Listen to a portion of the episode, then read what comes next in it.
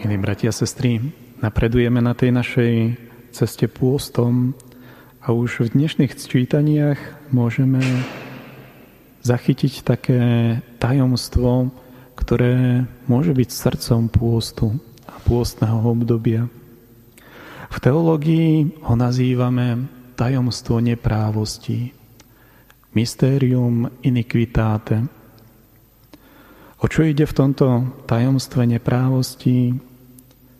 Ide tam o jednu veľmi dôležitú otázku. Prečo trpí spravodlivý? Prečo Boh dopúšťa, že ľudia, ktorí sa snažia byť dobrí, ktorí sa snažia byť v tom biblickom význame slova spravodliví, prečo musia podstúpiť utrpenie. A má to dva dôsledky. Ten prvý je vo vzťahu k Bohu. Ako môže Boh, ktorý je láska, ktorý stvoril všetko, čo existuje, podrobiť svoje stvorenie utrpeniu. Nie je to proti jeho láske, nie je to najväčší argument proti viere v Boha, ktorý je láska. A ten druhý argument je voči ľuďom. Pretože práve na tomto tajomstve, tajomstve neprávostí, sa najviac otvárajú nožnice, kedy sa vzdialuje to Božie myslenie od ľudského myslenia. To ľudské myslenie má pravidlá, že keď je človek silný, vtedy si vie poradiť. Keď je bohatý, vtedy sa vie vykúpiť. Keď je úspešný, vtedy je rešpektovaný. A to Božie myslenie ide v duchu, v duchu maličkých. Keď je človek slabý, vtedy je silný.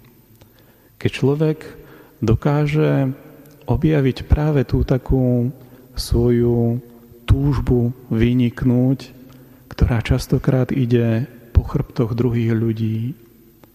Mnohí ľudia dokážu vyniknúť za cenu, že ponížia iných. A práve tieto ľudské dôsledky sme čítali v dnešných obidvoch čítaniach. V prvom čítaní sme čítali o tom, ako otec miloval najmenšieho zo svojich synov. A ostatní bratia mali pocit, že ich otec až tak nemiluje, že nie sú milovaní.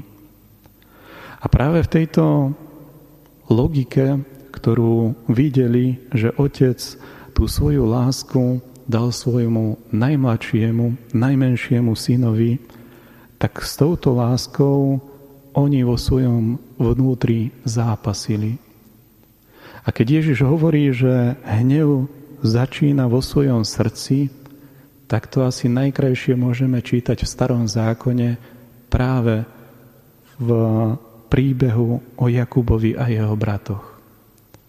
Oni ho už dávno predtým odsúdili na smrť, ako ho predali Izmaelitom a poslali do Egypta.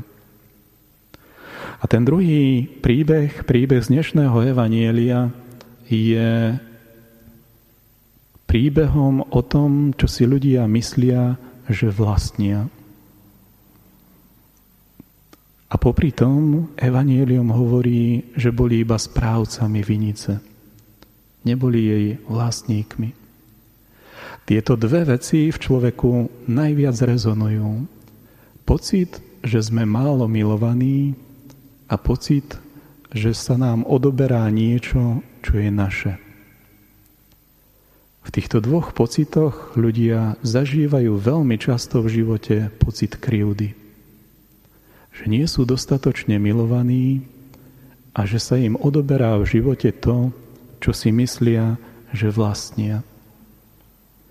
A keď sa človek nechá ovplyvniť veľmi intenzívne týmito dvoma pocitmi a spôsobmi čítania reality, potom si vo svojom vnútri prevrátia veci, ktoré vidia aj iní ľudia, ale čítajú ich úplne inou logikou.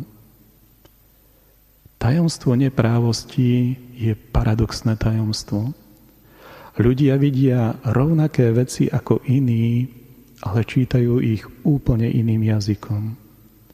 A vtedy vznikajú veľké nedorozumenia, kedy si človek uvedomuje, že mnohé veci, ktoré sú aj za našimi vlastnými rozhodnutiami, nemusia byť úplne správne. Môžeme byť ovplyvnení. Môžu nás ovplyvňovať mnohé zranenia a mnohé veci z minulosti a ovplyvňujú našu budúcnosť spôsobom, ktorý si ani nevieme predstaviť. Ježiš vstupuje do tohto tajomstva. A keď slávime Eucharistiu, učíme sa opak toho, čo robili Jozefovi bratia. Učíme sa milovať Otca skrze Syna, ktorý je najviac milovaný. Učíme sa počúvať ten Boží príbeh skrze Božieho milovaného Syna, a v tomto svetle sa snažíme objaviť naše miesto v živote a našu logiku. Učíme sa skrze Bohom milovaného Syna vnímať, ako Boh miluje nás. A skrze, učíme sa skrze Bohom milovaného Syna, prítomného v Eucharistii a v Božom slove, vnímať, čo všetko nám Boh dáva, na čo všetko v živote nemáme právo, ale nás Boh týmto obdarúváva. Nie je to naše vlastníctvo. Je nám to prepožičané, aby sme cez túto Božiu veľkodušnosť zažili aj dôveru a bohatstvo života, hoci nikdy nestratí pečať ľudskej krehkosti.